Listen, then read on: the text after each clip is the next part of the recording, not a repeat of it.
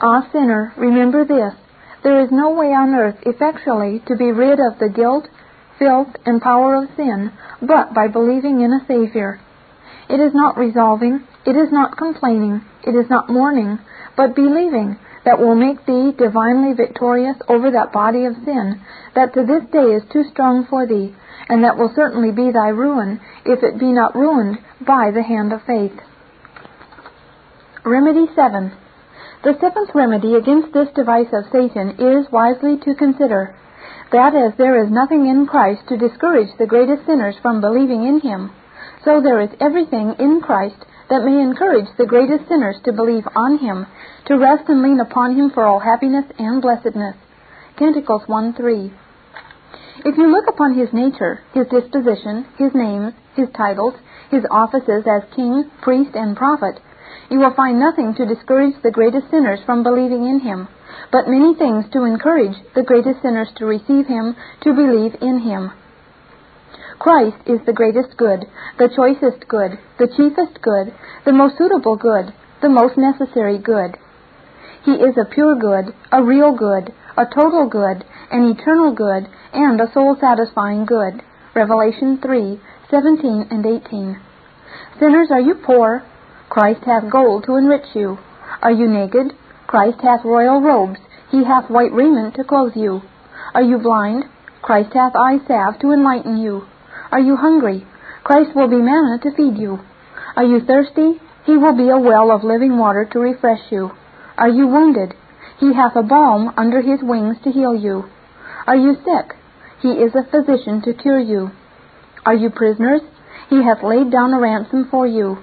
Ah, sinners, tell me, tell me, is there anything in Christ to keep you off from believing? No. Is there not everything in Christ that may encourage you to believe in Him? Yes. Oh, then believe in Him, and then, though your sins be as scarlet, they shall be as white as snow. Though they be red like crimson, they shall be as wool. Isaiah 118. Nay, then, your iniquities shall be forgotten, as well as forgiven. They shall be remembered no more. God will cast them behind his back. He will throw them into the bottom of the sea. Isaiah 43, verse 25, and chapter 38, verse 17, and Micah 7, 19. Remedy 8. The eighth remedy against this device of Satan is seriously to consider the absolute necessity of believing in Christ. Heaven is too holy and too hot to hold unbelievers. Their lodging is prepared in hell. Revelation 21 8. But the fearful and unbelieving, etc., shall have their part in the lake which burneth with fire and brimstone, which is the second death. If ye believe not that I am He, saith Christ, you shall die in your sins. John 8:24. And he that dies in his sins must go to judgment and to hell in his sins. Every unbeliever is a condemned man. He that believeth not, saith John, is condemned already, because he hath not believed in the name of the only begotten Son of God. And he that believeth not the Son shall not see life, but the wrath of God abideth on him. John 3, verses 18 and 36. Ah, sinners, the law, the gospel, and your own consciences have passed the sentence of condemnation upon you, and there is no way to reverse the sentence but by believing in Christ. And therefore my counsel is this Stir up yourselves to lay hold on the Lord Jesus and look up to him, and wait on him, from whom every good and perfect gift comes. And give him no rest till he hath given thee that jewel faith, that is more worth than heaven and earth, and that will make thee happy in life, joyful in death, and glorious in the day of Christ. Isaiah 64 7, James 1 17, and Isaiah 62 7. And thus much for the remedies against this first device of Satan, whereby he keeps off thousands from believing in Christ.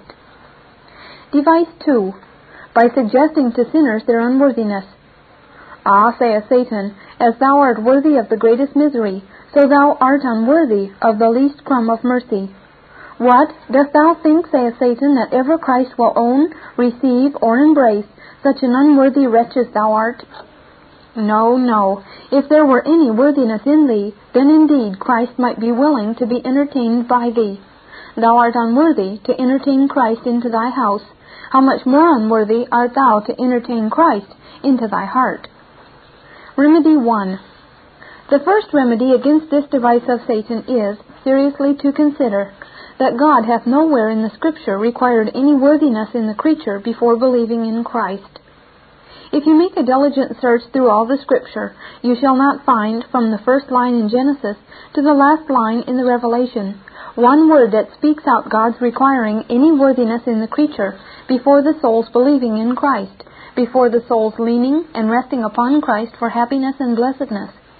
And why then should that be a bar and hindrance to thy faith, which God doth nowhere require of thee before thou comest to Christ, that thou mayest have life? Matthew 19:8 John 5:29. Ah, sinners, remember Satan objects your unworthiness against you only out of a design to keep Christ and your souls asunder forever. And therefore, in the face of all your unworthiness, rest upon Christ, come to Christ, believe in Christ, and you are happy forever. John 6:40 and 47. Remedy 2. The second remedy against this device of Satan is wisely to consider that none ever received Christ, embraced Christ, and obtained mercy and pardon from Christ, but unworthy souls. Pray, what worthiness was in Matthew? Zacchaeus, Mary Magdalene, Manasseh, Paul, and Lydia before their coming to Christ, before their faith in Christ? Surely none. Ah, sinners, you should reason thus. Christ hath bestowed the choicest mercies, the greatest favors, the highest dignities, the sweetest privileges upon unworthy sinners. And therefore, O our souls, do not you faint, do not you despair, but patiently and quietly wait for the salvation of the Lord. Who can tell but that free grace and mercy may shine forth upon us, though we are unworthy, and give us a portion among those worthies that are now triumphing in heaven? Remedy 3. The third remedy against this device of Satan is that if the soul will keep off from Christ till it be worthy, it will never close with Christ. It will never embrace Christ. It will never be one with Christ. It must lie down in everlasting sorrow. Isaiah 50:11. God hath laid up all worthiness in Christ, that the creature may know where to find it, and may make out after it. There is no way on earth to make unworthy souls worthy, but by believing in Christ. James 2:23. Believing in Christ, of slaves, it will make you worthy sons. Of enemies, it will make you worthy friends.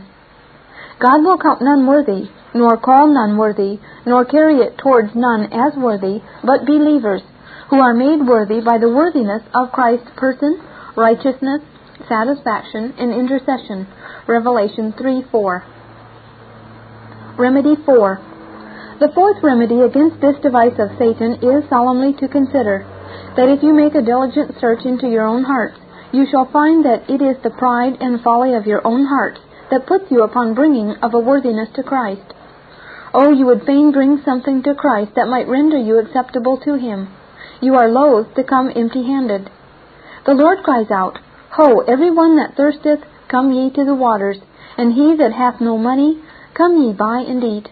Yea, come, buy wine and milk without money and without price. Wherefore do ye spend your money upon that which is not bread, and your labor for that which satisfieth not? Isaiah 55, 1 and 2. Here the Lord calls upon moneyless, upon penniless souls, upon unworthy souls, to come and partake of His precious favors freely. But sinners are proud and foolish, and because they have no money, no worthiness to bring, they will not come, though He sweetly invites them. Ah, sinners, what is more just than that you should perish forever, that prefer husks among swine before the milk and wine, the sweet and precious things of the gospel that are freely and sweetly offered to you? Well, sinners, remember this. It is not so much the sense of your unworthiness as your pride that keeps you off from a blessed closing with the Lord Jesus. Device 3 by suggesting to sinners the want of such and such preparations and qualifications. Saith Satan, Thou art not prepared to entertain Christ. Thou art not thus and thus humbled and justified. Thou art not heart sick of sin. Thou hast not been under horrors and terrors as such and such. Thou must stay till thou art prepared and qualified to receive the Lord Jesus. Remedy 1. The first remedy against this device of Satan is solemnly to consider that such as have not been so and so prepared and qualified as Satan suggests have received Christ, believed in Christ, and been saved by Christ. Matthew was called sitting at the receipt of custom, and there was such power went along with Christ's call that made him to follow him. Matthew 9 9. We read not of any horrors or terrors that he was under before his being called by Christ. Pray, what preparations and qualifications were found in Zacchaeus, Paul, the jailer, and Lydia before their conversion? Luke 19:9, Acts 16:14. God brings in some by the sweet and still voice of the gospel, and usually such that are thus brought into Christ are the sweetest, humblest, choicest, and fruitfulest Christians. God is a free agent to work by law or gospel, by smiles or frowns, by presenting hell or heaven to sinners' souls. God thunders from Mount Sinai upon some souls and conquers them by thundering. God speaks to others in a still small voice, and by that conquers them. You that are brought to Christ by the law, do not you judge and condemn them that are brought to Christ by the gospel. And you that are brought to Christ by the gospel, do not you despise those that are brought to Christ by the law. Some are brought to Christ by fire, storms, and tempests, others by more easy and gentle gales of the Spirit. The Spirit is free in the works of conversion, and, as the wind, it blows when, where, and how it pleases. John 3 8. Thrice happy are those souls that are brought to Christ, whether it be in a winter's night or in a summer's day. Remedy 2. The second remedy against this device of Satan is solemnly to dwell upon these following scriptures, which do clearly evidence that poor sinners, which are not so and so prepared and qualified to meet with Christ, to receive and embrace the Lord Jesus Christ, may, notwithstanding that, believe in Christ, and rest and lean upon Him for happiness and blessedness according to the gospel. Read Proverbs 1, verses 20 through 33, and chapter 8, verses 1 through 11, and chapter 9, verses 1 through 6. Ezekiel 16, verses 1 through 14, John 3, verses 14 through 18, and verse 36. Revelation 3, verses 15 through 20. Here the Lord Jesus Christ stands knocking at the Laodiceans' door. He would fain have them to sup with him, and that he might sup with them. That is, that they might have intimate communion and fellowship one with another. Now, pray tell me, what preparations or qualifications had these Laodiceans to entertain Christ? Surely none, for they were lukewarm. They were neither hot nor cold. They were wretched and miserable and poor and blind and naked. And yet Christ, to show his free grace and his condescending love, invites the very worst of sinners to open to him, though they were no way so and so prepared or qualified to entertain him. Remedy 3. The third remedy against this device of Satan is seriously to consider that the Lord does not in all the Scripture require such and such preparations and qualifications before men come to Christ, before they believe in Christ, or entertain or embrace the Lord Jesus. Believing in Christ is the great thing that God presses upon sinners throughout the Scripture, as all know that know anything of Scripture. Objection. But does not Christ say, Come unto me, all ye that labor and are heavy laden, and I will give you rest? Matthew 11:18. To this I shall give these three answers. 1. That though the invitation be to such that labor and are heavy laden, yet the promise of giving rest, it is made over to coming to believing. 2.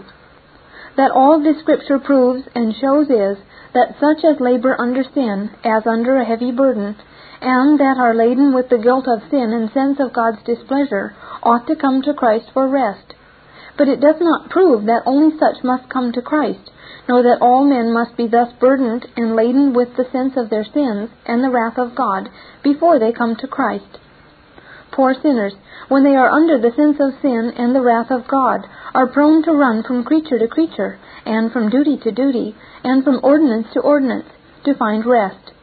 And if they could find it in anything or creature, Christ should never hear of them. But here the Lord sweetly invites them and to encourage them he engages himself to give them rest. Come, saith Christ, and I will give you rest. I will not show you rest, nor barely tell you of rest, but I will give you rest. I am faithfulness itself and cannot lie. I will give you rest. I that have the greatest power to give it, the greatest will to give it, the greatest right to give it. Come, laden sinners, and I will give you rest. Rest is the most desirable good, the most suitable good, and to you the greatest good. Come, saith Christ, that is, believe in me, and I will give you rest. I will give you peace with God and peace with conscience. I will turn your storm into an everlasting calm. I will give you such rest that the world can neither give to you nor take from you. 3. No one scripture speaks out the whole mind of God. Therefore, do but compare this one scripture with those several scriptures that are laid down in the second remedy last mentioned, and it will clearly appear that though men are thus and thus burdened and laden with their sins, and filled with horror and terror, if they may come to Christ, they may receive and embrace the Lord Jesus Christ. Remedy 4. The fourth remedy against this device of Satan is to consider that all that trouble for sin, all that sorrow, shame, and mourning which is acceptable to God, and delightful to God, and prevalent with God, flows from faith in Christ, as the stream doth from the fountain, as the branch doth from the root, as the effect doth from the cause. Zechariah 12:10. They shall look on him whom they have pierced, and they shall mourn for him. All gospel mourning flows from believing. They shall first look and then mourn. All that know anything know this, that whatsoever is not of faith is sin. Romans 14:33. Till men have faith in Christ, their best services are but glorious sins. Device 4. By suggesting to a sinner Christ's unwillingness to save. It is true, saith Satan, Christ is able to save thee, but is he willing? Surely though he is able, yet he is not willing to save such a wretch as thou art. Thou hast trampled his blood under thy feet, and thou hast been in open rebellion against him all thy days. Remedy 1. First, the great journey that he hath taken from heaven to earth, on purpose to save sinners, doth strongly demonstrate his willingness to save them. Matthew 9:13 I came not to call the righteous, but sinners to repentance. 1 Timothy 1:15 This is a faithful saying and worthy of all acceptation, that Christ Jesus came into the world to save sinners, of whom I am chief. Secondly, his divesting himself of his glory in order to sinners' salvation speaks out his willingness to save them. He leaves his Father's bosom, he puts off his glorious robes, and lays aside his glorious crown, and bids adieu to his glistering courtiers of angels. And all this he doeth that he may accomplish sinners' salvation. Footnote From the cradle to the cross, his whole life was a life of sufferings. End of footnote. Thirdly, that sea of sin, that sea of wrath, that sea of trouble, that sea of blood that Jesus Christ waded through that sinners might be pardoned, justified, reconciled, and saved, doth strongly evidence his willingness to save sinners. 2 Corinthians 5, verses 19 and 20. Fourthly, his sending his ambassadors, early and late, to woo and entreat sinners to be reconciled to him, doth with open mouth show his readiness and willingness to save sinners. Fifthly, his complaints against such as refuse him, and that turn their backs upon him, and that will not be saved by him, doth strongly declare his willingness to save them. John 1:11. He came to his own, and his own received him not.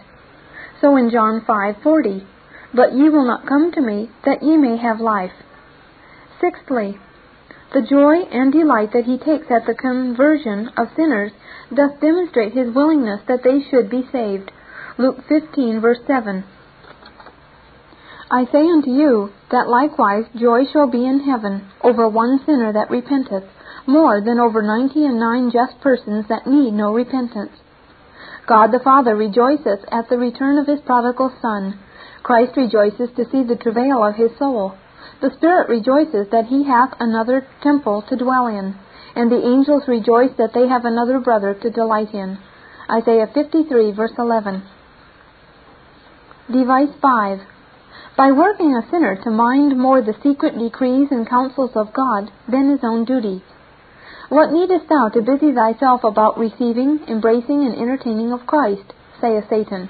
If thou art elected, thou shalt be saved. If not, all that thou canst do will do thee no good. Nay, he will work the soul not only to doubt of its election, but to conclude that he is not elected, and therefore, let him do what he can, he shall never be saved. Remedy 1. The first remedy against this device of Satan is seriously to consider that all the angels in heaven, nor all the men on earth, nor all the devils in heaven cannot tell to the contrary, but that thou mayest be an elect person, a chosen vessel. Thou mayest be confident of this, that God never made Satan one of his privy council. God never acquainted him with the names or persons of such that he hath set his love upon to eternity. Remedy 2. The second remedy against this device of Satan is to meddle with that which thou hast to do. Secret things belong to the Lord, but revealed things belong to thee. Deuteronomy 29:29. Thy work, sinner, is to be peremptory in believing and in returning to the Lord. Thy work is to cast thyself upon Christ, lie at his feet, to wait on him in his ways, and to give him no rest till he shall say, Sinner, I am thy portion, I am thy salvation, and nothing shall separate between thee and me. Part 2 Seven Characters of False Teachers. Satan labors might and main by false teachers, which are his messengers and ambassadors, to deceive, delude, and forever undo the precious souls of men. Jeremiah 23:13 I have seen folly in the prophets of Samaria. They prophesied in Baal and caused my people Israel to err. Micah 3:5 The prophets make my people to err. They seduce them and carry them out of the right way into bypaths and blind thickets of error, blasphemy, and wickedness, where they are lost forever. Beware of false prophets, for they come to you in sheep's clothing, but inwardly they are ravening wolves. Matthew 7:15. These lick and suck the blood of souls. Philippians 3:2. Beware of dogs, beware of evil workers, beware of the concision. These kiss and kill. These cry, Peace, peace, till souls fall into everlasting flames. Proverbs 7. Now the best way to deliver poor souls from being deluded and destroyed by these messengers of Satan is to discover them in their colors, that so, being known, poor souls may shun them and fly from them as from hell itself. Now you may know them by these characters following. 1. The first character, false teachers, are men pleasers. They preach more to please the ear than to profit the heart. Isaiah 30:10, which say to the seers, See not, and to the prophets, Prophesy not unto us right things, speak to us smooth things, prophesy deceits. Jeremiah 5:30 and 31, A wonderful and horrible thing is committed in the land. The prophets prophesy falsely, and the priests bear rule by their means, and my people love to have it so and what will you do in the end thereof? They handle holy things rather with wit and dalliance than with fear and reverence. False teachers are soul undoers. They are like evil surgeons that skin over the wound but never heal it. Flattery undid Ahab and Herod, Nero and Alexander. False teachers are hell's greatest enrichers. Not bitter, but flattering words do all the mischief said Valerian, the Roman emperor. Such smooth teachers are sweet soul poisoners. Jeremiah 23 verses 16 and 17. Footnote. While an ass is stroked under the belly, you may lay on his back what burden you please. End of footnote. 2. The second character. False teachers are notable in casting dirt, scorn, and reproach upon the persons, names, and credits of Christ's most faithful ambassadors. Thus Korah, Dathan, and Abiram charged Moses and Aaron that they took too much upon them, seeing all the congregation was holy. Number 16:3. You take too much state, too much power, too much honor, too much holiness upon you. For what are you more than others, but that you take so much upon you? And so Ahab's false prophets fell foul on good Micah, paying of him with blows for want of better reasons 1 Kings 22, verses 10 through 26. Yea, Paul, that great apostle of the Gentiles, had his ministry undermined and his reputation blasted by false teachers. For his letters, say they, are weighty and powerful, but his bodily presence is weak and his speech contemptible. 2 Corinthians 10:10. They rather condemn him than admire him. They look upon him as a dunce rather than a doctor. And the same hard measure had our Lord Jesus from the scribes and Pharisees, who labored as for life to build their own credit upon the ruins of his reputation. Footnote. The proverb is, A man's eye and his good name can bear no jest. Yea, and Lucian, that blasphemous atheist, termeth him the crucifier cozener. End of footnote. And never did the devil drive a more full trade this way than he does in these days. Matthew 27:63. Oh, the dirt, the filth, the scorn that is thrown upon those of whom the world is not worthy. I suppose false teachers mind not that saying of Augustine, He that willingly takes from my good name, unwillingly adds to my reward. 3. The third character. False teachers are venters of the devices and visions of their own heads and hearts. Jeremiah 14:14 Then the Lord said unto me, The prophets prophesy lies in my name. I sent them not, neither have I commanded them, neither spake unto them. They prophesy unto you a false vision and divination, and a thing of naught, and the deceit of their heart. Chapter 23:16 Thus saith the Lord of hosts, Hearken not unto the words of the prophets that prophesy unto you. They make you vain. They speak a vision of their own heart, and not out of the mouth of the Lord. Are there not multitudes in this nation whose visions are but golden delusions, lying vanities, brain sick fantasies, these are Satan's greatest benefactors, and such as divine justice will hang up in hell as the greatest malefactors, if the physician of souls did not prevent it. Number four. The fourth character. False teachers easily pass over the great and weighty things both of law and gospel, and stand most upon those things that are of the least moment and concernment to the souls of men. Footnote. Luther complained of such in his time as would strain at a gnat and swallow a camel. This age is full of such teachers, such monsters. The high priest spirit lives and thrives in these days. End of footnote. 1 Timothy 5 7. Now the end of the commandment is charity out of a pure heart, and of a good conscience, and of faith unfeigned, from which some having swerved have turned aside unto vain jangling desiring to be teachers of the law, and understand neither what they say nor whereof they affirm. Matthew 23, verses 2 and 3. Woe unto you, scribes and Pharisees, hypocrites! For ye pay tithe of mint and anise and cummin, and have omitted the weightier matters of the law, judgment, mercy, and faith. These ought ye to have done, and not to leave the other undone.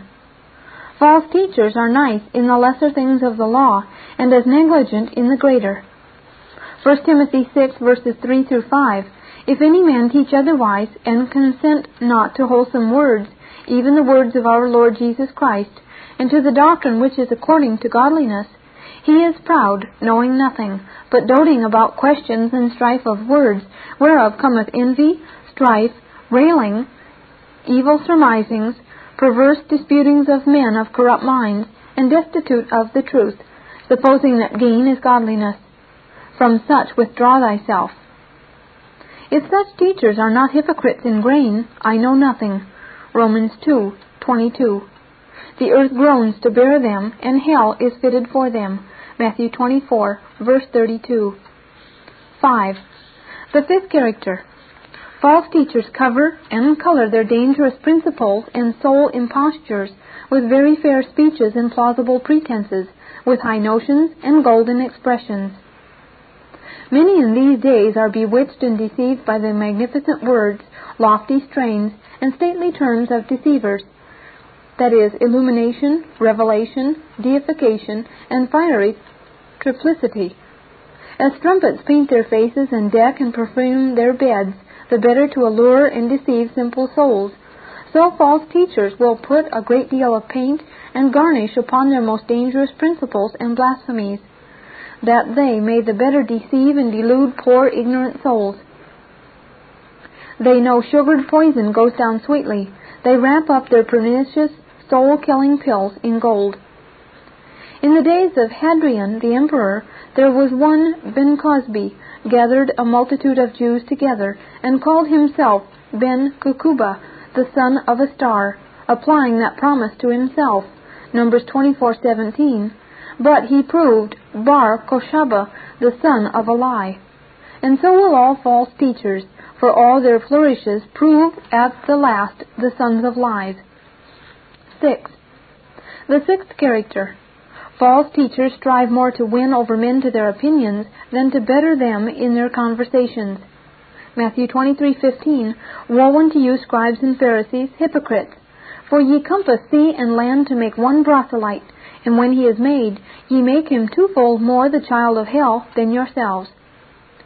They busy themselves most about men's heads.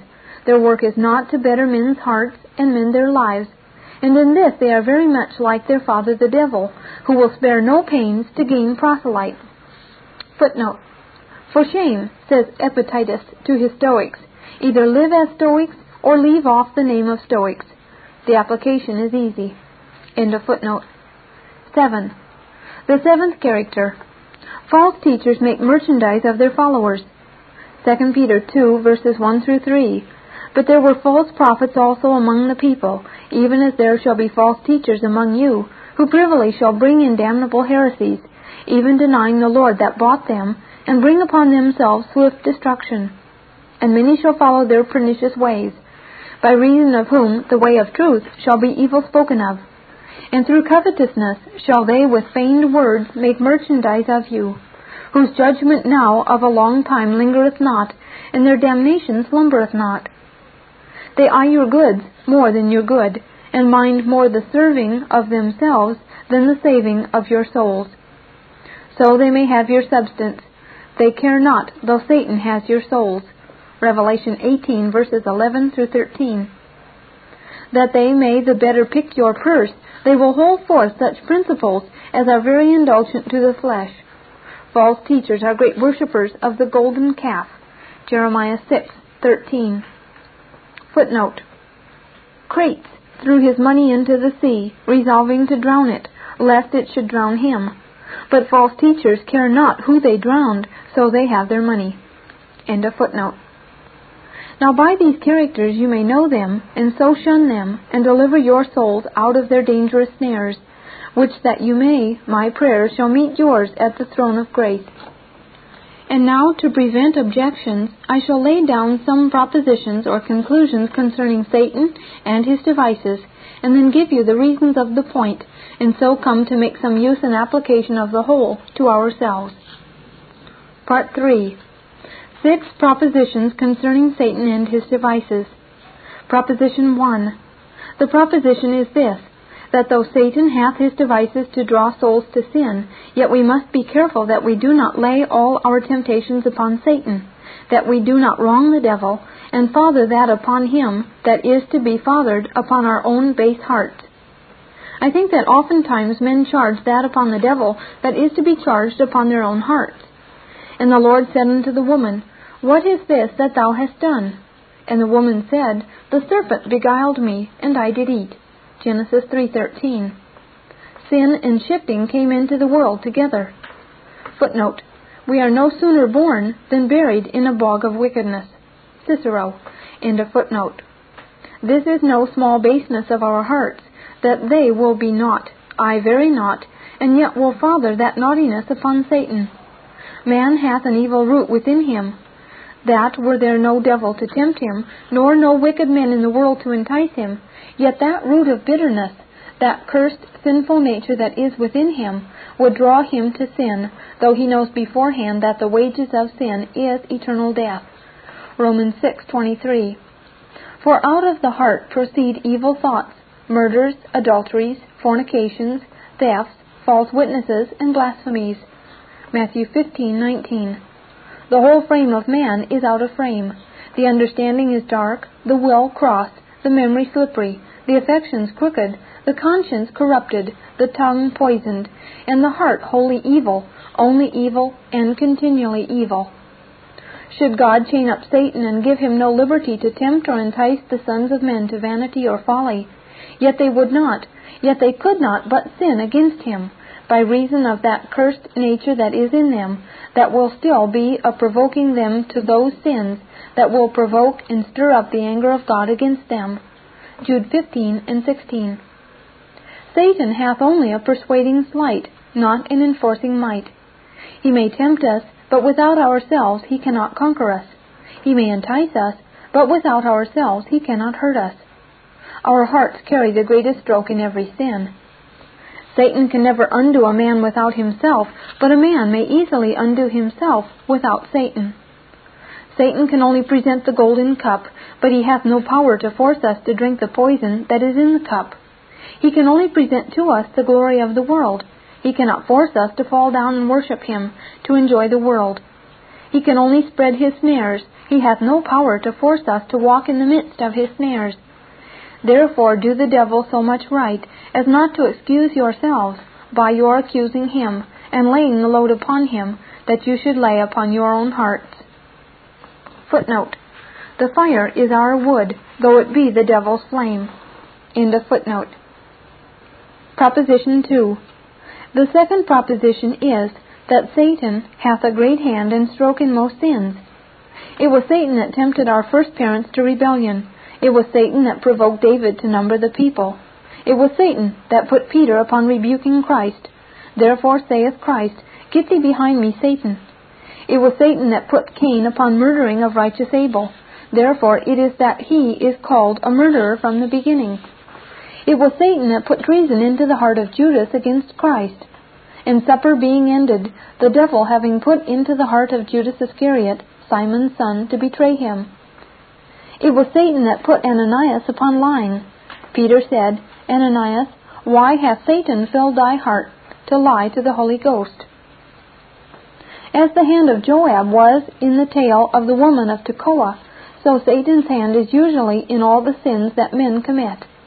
Such is Satan's malice against God and his envy against man, that he will have a hand one way or another in all the sins, though he knows that all the sins he provokes others to shall be charged upon him to his greater woe and eternal torment. Ambrose brings in the devil boasting against Christ and challenging Judas as his own. He is not thine, Lord Jesus, he is mine. His thoughts beat for me, he eats with thee, but is fed by me.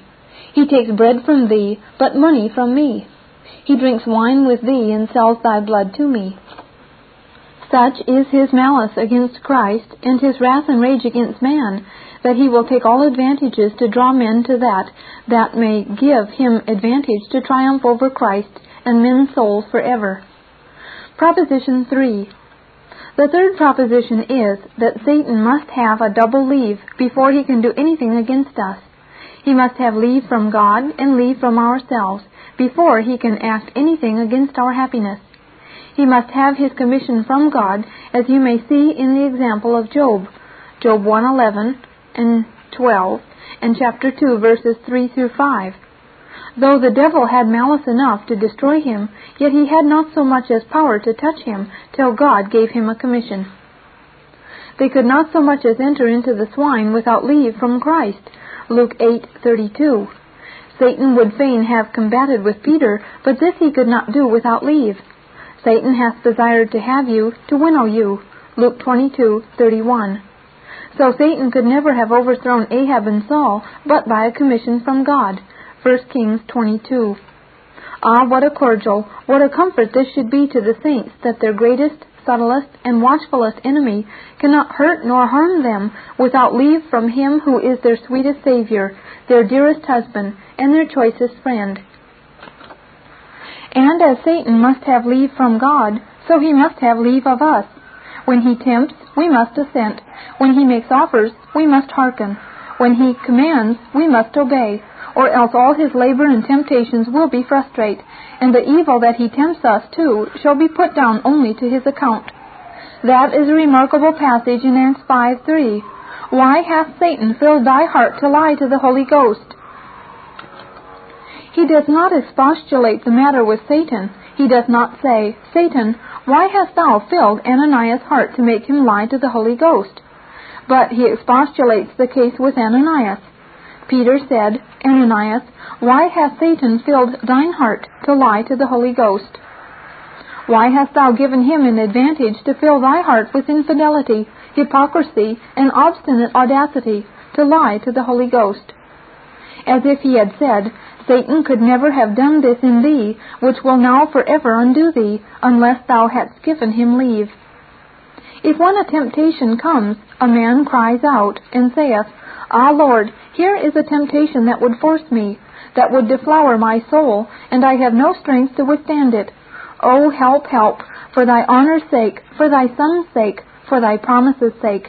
It is a sign that Satan hath not gained your consent, but committed a rape upon your souls, which he shall dearly pay for. Footnote.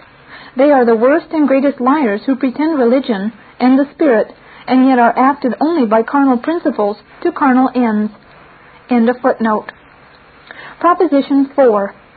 The fourth proposition is that no weapons but spiritual weapons will be useful and serviceable to the soul in fighting and combating with the devil. This the apostle shows.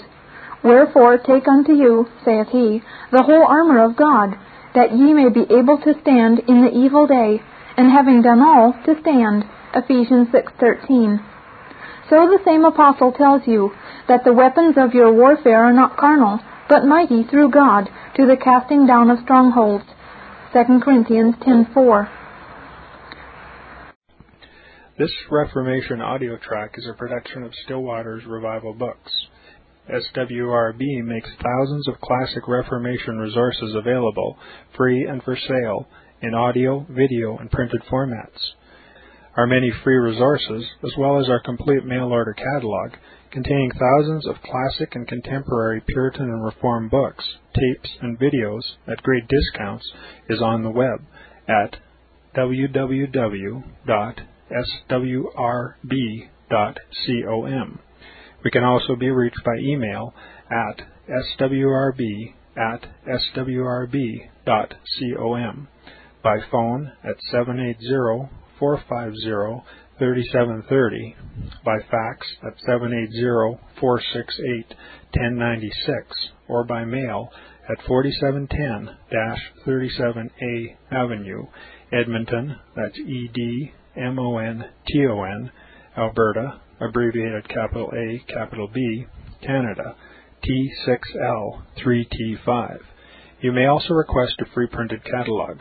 And remember that John Calvin, in defending the Reformation's regulative principle of worship, or what is sometimes called the scriptural law of worship, commenting on the words of God, which I commanded them not, neither came into my heart, from his commentary on Jeremiah 7:31, writes, God here cuts off from men every occasion for making evasions, since he condemns by this one phrase, I have not commanded them, whatever the Jews devised. There is then no other argument needed to condemn superstitions than that they are not commanded by God. For when men allow themselves to worship God according to their own fancies, and attend not to his commands, they pervert true religion. And if this principle was adopted by the papists, all those fictitious modes of worship in which they absurdly exercise themselves would fall to the ground. It is indeed a horrible thing for the papists to seek to discharge their duties towards God by performing their own superstitions. There is an immense number of them, as it is well known, and as it manifestly appears. Were they to admit this principle, that we cannot rightly worship God except by obeying His word, they would be delivered from their deep abyss of error. The prophet's words, then, are very important when he says, that God had commanded no such thing, and that it never came to his mind, as though he had said that men assume too much wisdom when they devise what he never required, nay, what he never knew.